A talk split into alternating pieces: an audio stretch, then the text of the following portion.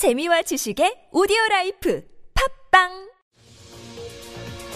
네, 여론조사에 숨겨진 민심을 들여다보는 민심을 읽다 시간입니다.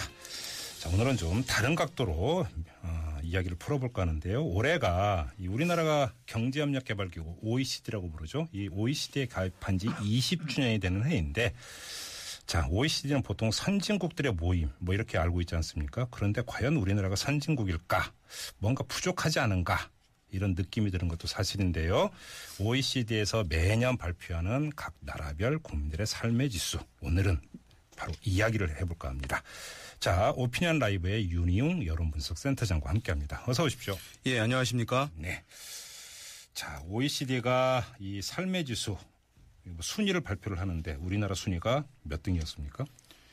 어, OECD 회원국이 34개 국가거든요. 네. 예, 추가로 4개 국가를 더해서 38개 국가를 조사를 했는데요. 네.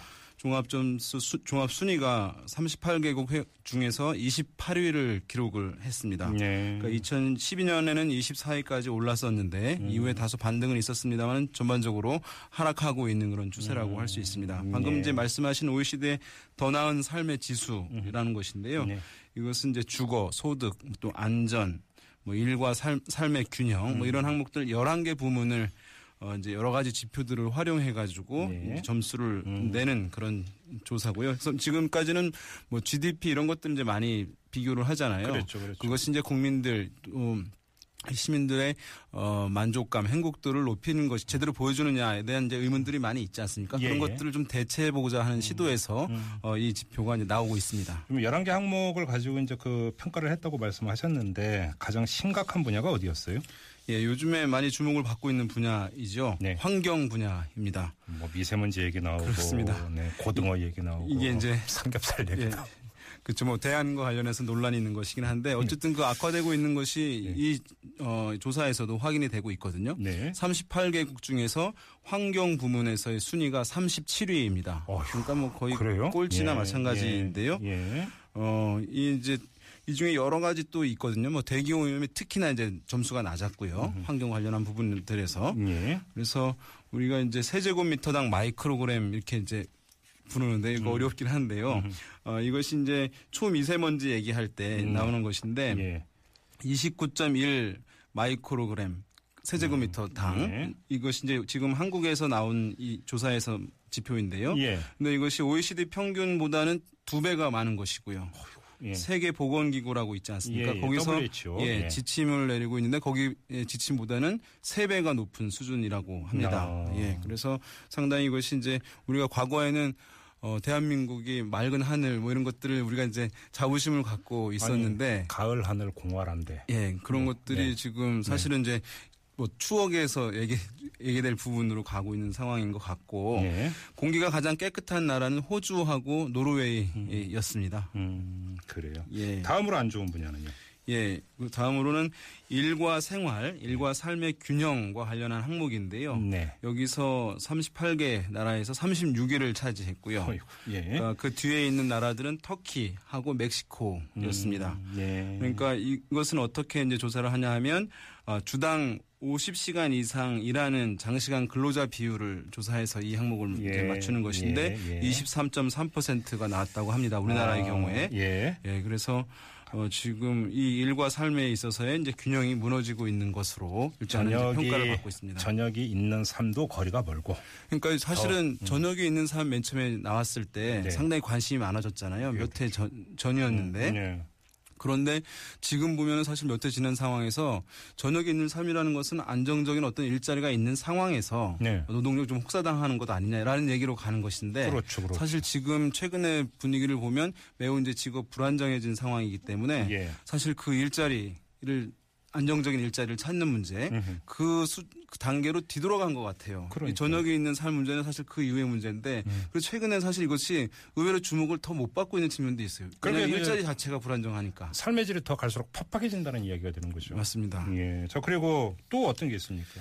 예. 그 다음에 이제 삶의 만족도 관련한 부분인데요. 예. 그러니까 당신은 인생에 대해서 당신 인생에 대해서 만족하십니까라고 하는 질문으로 이 항목을 뽑은 것인데 예. 이것은 이제 한국인들이 10점 만점에 5.8점이 나왔 어요. 음. 어, 이것은 OECD 평균은 6.5점이었거든요. 예. 그래서 이제 낮은데 예. 순위로 따지자면 38개국 중에서 31위. 예. 예. 그러니까 이것도 음. 사실은 이제 하위권에 어, 속해 있는 것이라고 할 수 있고 이건 사실 뭐 많이 나왔던 얘기긴 하죠. 좀 사- 한국인들이 우리나라 사람들이 이제 삶에 대해서 만족 도가 상당히 낮다는 것 여기서 이제 확인이 되고 있는 그런 상황입니다. 그러니까 삶이 어렵고 이러면 이제 서로 이제 공동체 속에서 이제 이웃들이 서로 받쳐주고 끌어주고 밀어주고 그러면서 조금 보완이 되는 부분도 있어야 되는데 이제 이게 공동체 아니겠습니까? 네네.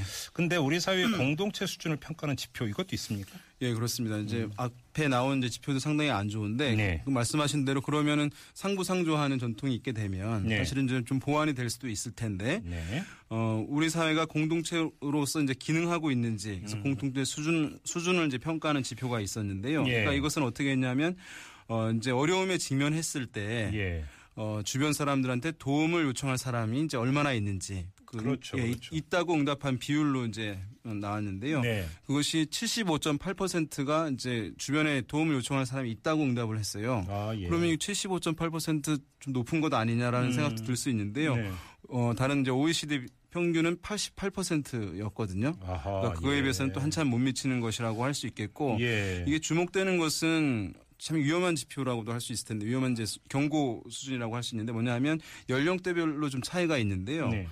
그러니까 어 30세 이하 예. 미만에서는 30세 미만에서는 이제 차이가 OECD 국가들 평균하고 차이가 별로 없어요. 네. 그때는 뭐 친구들도 있겠고 음. 어 그런데 사회적 활동도 이제 하고요. 네. 그런데 이것이 나이가 들어가면서 그러니까 30세에서 49세까지는 뒤에서 이제 2등이고 음. 음. 어 그래서 그다음에 이제 더 문제는 50세 이상이거든요. 그러니까 고령층 같은 경우에는 이것이 겨우 이제 60%였습니다. 아하. 근데 OECD 평균은 80%가 넘거든요. 예. 그러니까 현격한 차이로 꼴찌인 거예요. 네. 고령층에 있어서 주변에 도움받을 사람이 있는지 여부에 대한 응답이. 예. 그러니까 우리 사회의 이제 고령층들이 상당히 이제 외로워지고 있는 부분들. 그렇죠. 이것이 이제 이 지표에도 명확하게 좀 확인이 되고 있어 상당히 좀 어- 어두운 예 그런 이제 결과를 보여주고 있다. 음. 이게 뭐 객관적 지표이고 또 우리가 알아야만 되는 지표이기 때문에 여기서 쭉 전해 주셨습니다만 듣다 보니까 계속 우울해지는데 좀 네. 좋은 얘기는 없습니까?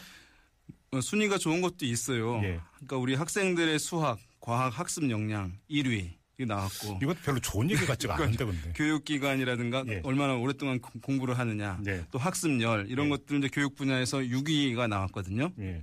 이것도 별로 좋은 얘기 것 그러니까. 이건 지표상 순위는 좋은데 예.